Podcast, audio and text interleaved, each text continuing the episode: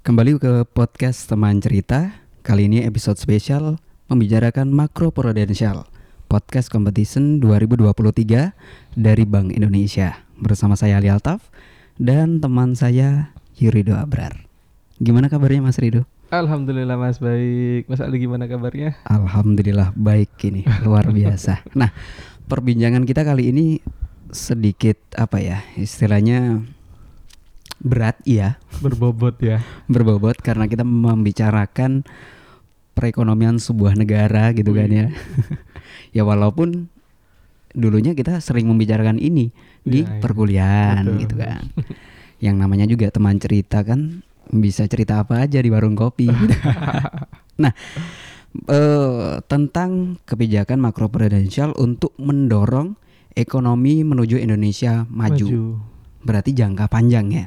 Jangka panjang. Nah, yang ingin saya diskusikan itu pemahaman soal makroprudensial itu apa sih gitu. Makro prudensial ya. Hmm. Sedikit aku cari info di Google ya. Eh, makro prudensial itu adalah eh, kebijakan dari Bank Indonesia. Hmm. Pusat dari istilahnya perekonomian Ya, sebuah negara gitu ya. ya. Hmm. Keuangan kebijakan untuk memilih memelihara kestabilan intermediasi keuangan, Mas. Intermediasi berarti eh, antara BI ini ya.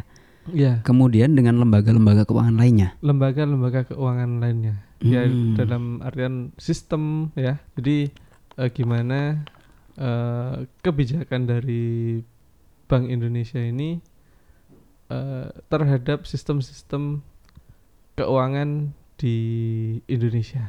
Kemudian nanti ke lembaga-lembaga keuangan ini meneruskan lagi dampaknya kepada istilahnya eh, praktek-praktek Iya. ekonomi lainnya Heeh, betul. secara istilahnya mungkin lebih kecil lagi gitu ya ke Ya, masyarakat betul. gitu.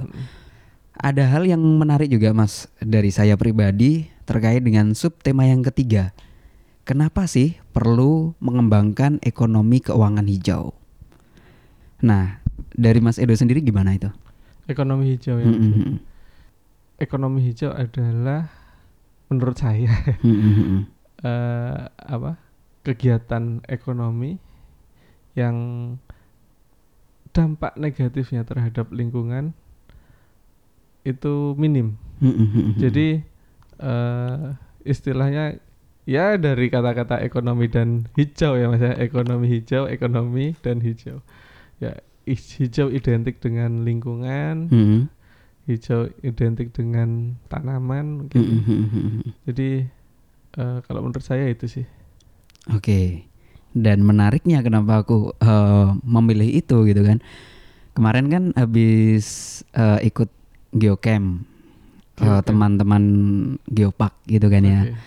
Nah, di situ kan secara otomatis ketika kita ngomongin geopark berarti meng- eh, membicarakan soal keberlangsungan eh bumi kita masing-masing gitu kan ya. Hmm. Bu- bu- bukan bumi kita, istilahnya bumi kita gitu semuanya.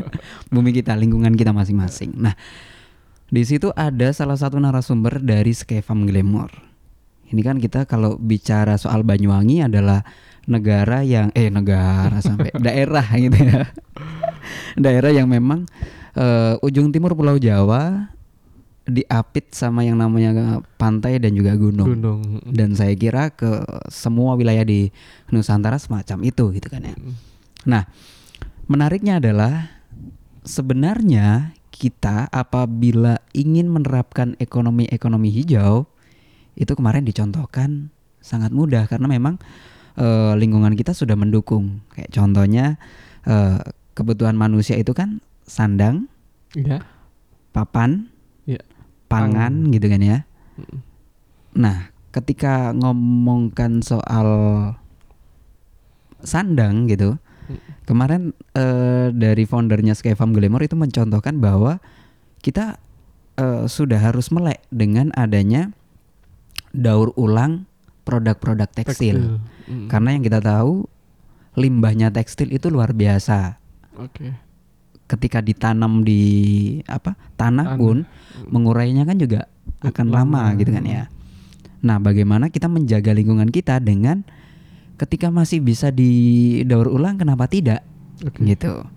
Terus kemudian di situ juga ada produk-produk yang kebetulan ada rumah rumah ininya rumah untuk istilahnya rumah fashionnya Mm-mm. untuk produk-produk itu produk pakaian yang daur ulang Oh ada mas ya. ada di sana bahkan me, apa ya istilahnya kayak mensejahterakan warga sekitar untuk diajarin jahit kayak gitu-gitu. Hmm, Kemudian kan menjadi produk fashion.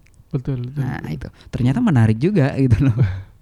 Terus kemudian ketika kita ngomongkan sandang, papan ya, Mm-mm. tempat tinggal. Tempat tinggal.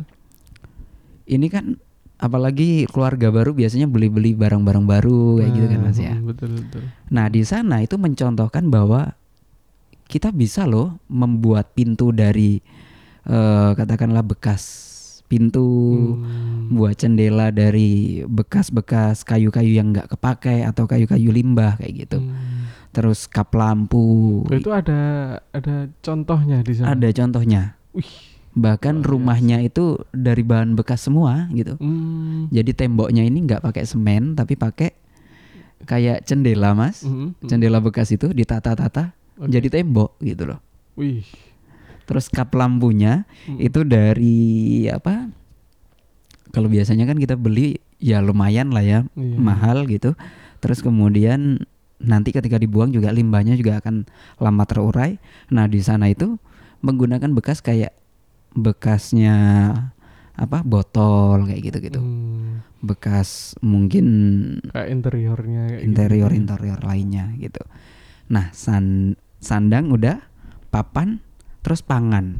Ya, bener pangan ya. Pangan. Eh, nah, pangannya adalah di sana kembali lagi ke topik tadi bahwa Indonesia itu udah kaya, Indonesia itu subur gitu loh. Hmm.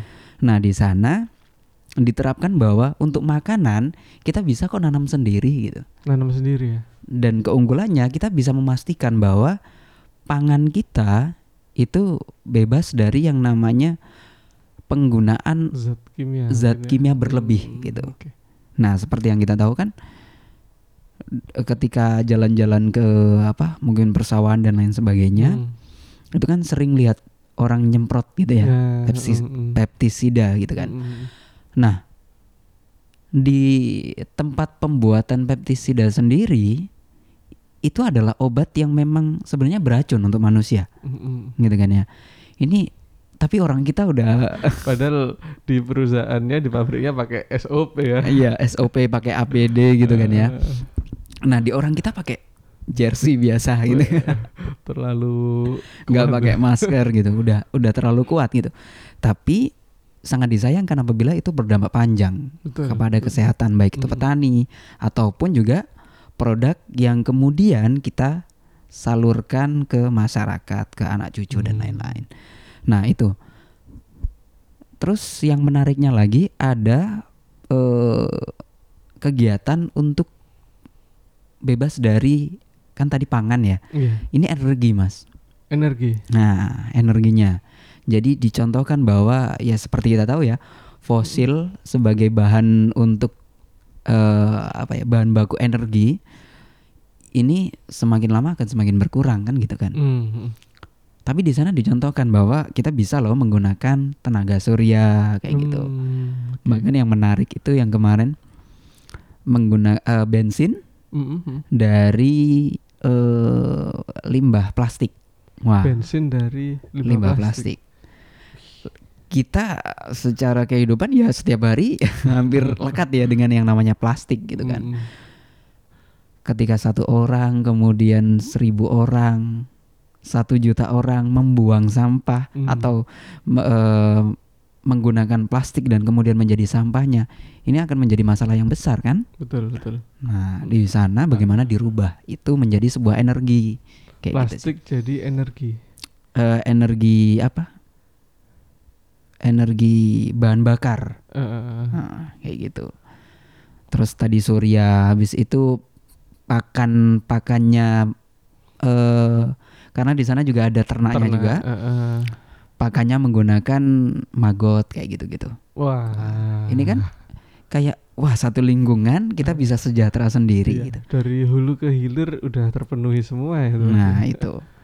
Nah, ini yang kemudian apabila kita eh, tarik garis merah gitu kan.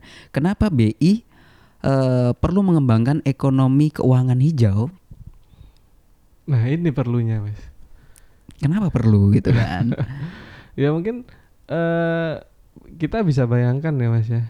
Dalam artian eh, itu salah satu salah satu saya aku bilang perusahaan ya salah Mm-mm. satu perusahaan yang sedikitnya Mas Ali kena dampaknya Kan seperti itu.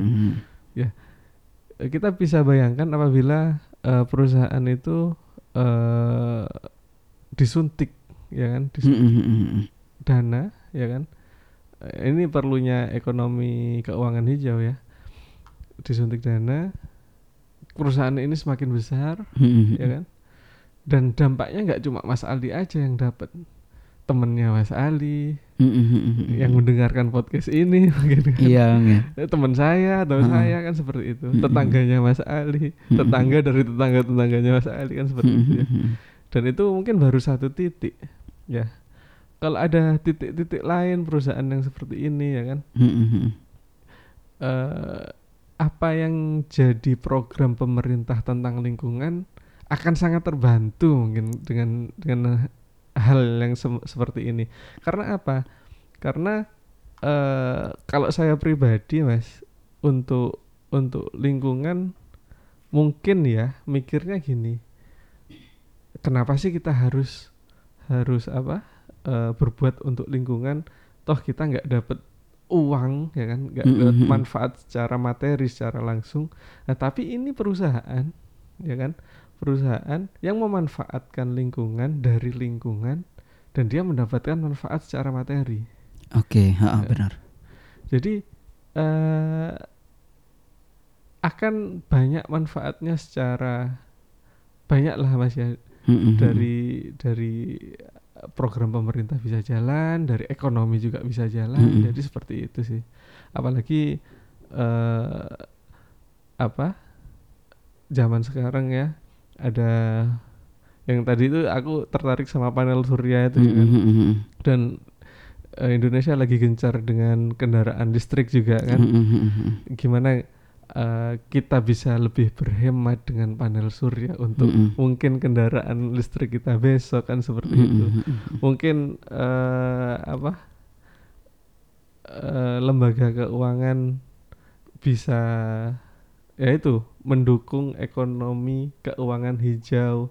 Dan mungkin termasuk itu juga mas. Termasuk perusahaan panel surya didukung perusahaan eh, kendaraan listrik juga didukung kan itu dampak untuk lingkungannya juga minim kan ya Iya, benar sih. Dan apabila kita melihat bumi ini sudah semakin tua gitu kan ya. Hmm, betul Bumi ini semakin tua dan mungkin eh, kebiasaan-kebiasaan kita hidup sudah semakin apa ya bisa dibilang mengikis lah ya Iya. kesehatan dan lain-lain. Padahal untuk jangka panjangnya siapa sih yang nggak ingin umur lebih panjang gitu kan Nah, ya? mm-mm. Siapa yang nggak pingin nantinya tetap bisa mewariskan mineral untuk Hmm. anak-anak, mewariskan mungkin udara sehat udara ya kan? sehat kayak gitu-gitu kan, makanan sehat makanan sehat. Nah ini itu kalau menurutku sih memang benar-benar harus didukung. Kita eh, dari saya sendiri ya kayak melihat eh, oh ternyata bisa loh kita makan di tempat ya walaupun dalam tanda kutip tidak me- memotong gitu ya Mm-mm. mata pencarian orang-orang lainnya Betul, gitu. betul. Tapi secara pribadi kita harus harus aware lagi dengan Mm-mm. kesehatan kita, bagaimana Betul. kita makannya lebih organik lagi untuk jangka panjang, kemu- untuk kesehatan gitu kan. Terus kemudian ketika kita menggunakan mungkin obat-obatan itu eh, yang berdampak kepada lingkungan sedikit untuk kita kurangi. Bahkan Iya. tadi sampah itu bagaimana kita manfaatkan manfaatkan kayak gitu.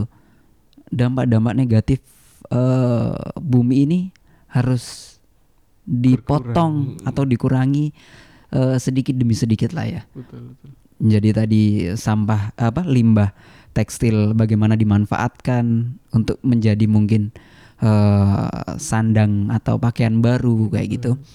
kemudian juga eh, tadi makanan sudah jelas kita dapat dari mana bahkan di sana itu kan kayak semacam wisata edukasi juga gitu kan Mas ya. Oke. Orang datang ke sana akan akan mendapatkan eh, makanan juga.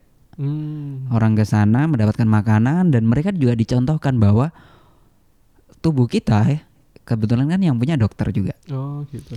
Tubuh kita itu memerlukan serat ini ini ini ini gitu kan. Hmm. Agar kita eh, mungkin sarafnya baik, agar tulangnya juga baik, dampak-dampak kesehatan lainnya itu harus kita pupuk dari sekarang. Bahwa makanan kita harus juga organik kayak gitu. Oke oke. Nah, ini kan bagus untuk eh, secara individu untuk jangka panjang kan. Oke. Nah, di sana dicontohkan Hmm. kayak sekarang kita biasanya makan ciki di sana makan yang namanya polo pendem, polo gantung Oh, gitu. iya, gitu. Nah, Poro gitu. bungkil. Iya, kayak kacang-kacangan kayak Eh, gitu. Terus Ubi-ubian. ubi-ubian. Ini kan bagus gitu kan. Terus nanti juga ada dilihatkan bahwa eh apa ayam-ayamnya menggunakan maggot yang secara nutrisi akan lebih Oh pakan ayamnya. eh, pakan ayamnya. Belum lagi nanti eh di sana ada ikan-ikan juga yang dikasih makan itu. Jadi Iya iya. wah menarik sekali sih gitu. Betul. Dampaknya juga dampak lingkungannya hampir dibilang nggak ada. Hmm. Bahkan kan di sana kan dikasih name tag, eh, name tag gitu kan mas ya, Heeh. pengunjung dikasih name tag. Name tagnya itu pakai daun. Wih di, di terus itu nulisnya gimana? Di print atau gimana? Ya enggak, tulis tulis pakai ini pulpen biasa Oh, gitu. kirain di print gitu. Pakai daun apa? Daun apa yang biasanya pakai ini? Jati itu dah. Ah, bukan. Eh, daun sing eh, itu loh yang biasa pakai lemper apa sih? Oh daun pisang. Daun pisang Oh. ya. Kayak gitu kan Asal keren jangan gitu ya. asal jangan daun kelor. Kan terlalu kecil ya. Nah, itu sih menarik yang bisa kita apa istilahnya kabarkan bahwa di Banyuwangi ada dan Mm-mm. kalau kita lihat di Banyuwangi kan eh pariwisata juga sudah semakin maju. betul betul. Terus kemudian juga ada penginapan-penginapan. Banyak yang menggunakan panel surya juga Iya, iya. gitu kan untuk memanfaatkannya. Jadi eh, antara budaya, antara keberagaman, kekayaan alam betul. itu semuanya dikoordinir sedemikian rupa untuk kemudian nah ini asupan dari keuangan harus Nah, eh beberapa tahun lalu tuh saya juga pernah anu Mas, saya kan kerja ya di suatu perusahaan. Mhm. Eh, perusahaan itu ya agak di desa lah ya. Nah, di situ ada Pok Darwis, Mhm. kelompok sadar wisata gitu ya. Mhm. Eh, Por- Pok Darwis itu jadi eh ya mungkin metik buahnya dari sana, makanannya dari sana. Nah, dapat beberapa tahun Pok Darwis itu sudah close, sudah tutup. Kenapa itu? Aku nggak tahu mas. Nah, mungkin ini perlunya ekonomi keuangan hijau ini ya seperti ini. Untuk ini. mendukung gitu ya. Nah, mendukung eh, praktek-praktek yang memang kalau di Banyuwangi sendiri ini kebetulan kita juga mengomongkan soal Banyuwangi. Heeh, Ini sudah semakin eh, masif gitu kan ya. betul, ada eh, Pok Darwis yang mengangkat wisatanya, Betul. mengangkat kekayaan-kekayaan alamnya untuk kemudian mendatangkan atau mensejahterakan ekonomi daerah sekitar itu sih. Oke, itu dulu ya Oke, eh, menarik ya. perbincangan kita lebih menarik lagi nih sepertinya tentang kebijakan makro prudensial untuk mendorong ekonomi menuju Indonesia maju. Spesial podcast eh, competition ya Mas ya Iya. dari Bank Indonesia 2023. Terima kasih Mas Edo Siap, sudah bercerita. Assalamualaikum warahmatullahi wabarakatuh. Waalaikumsalam.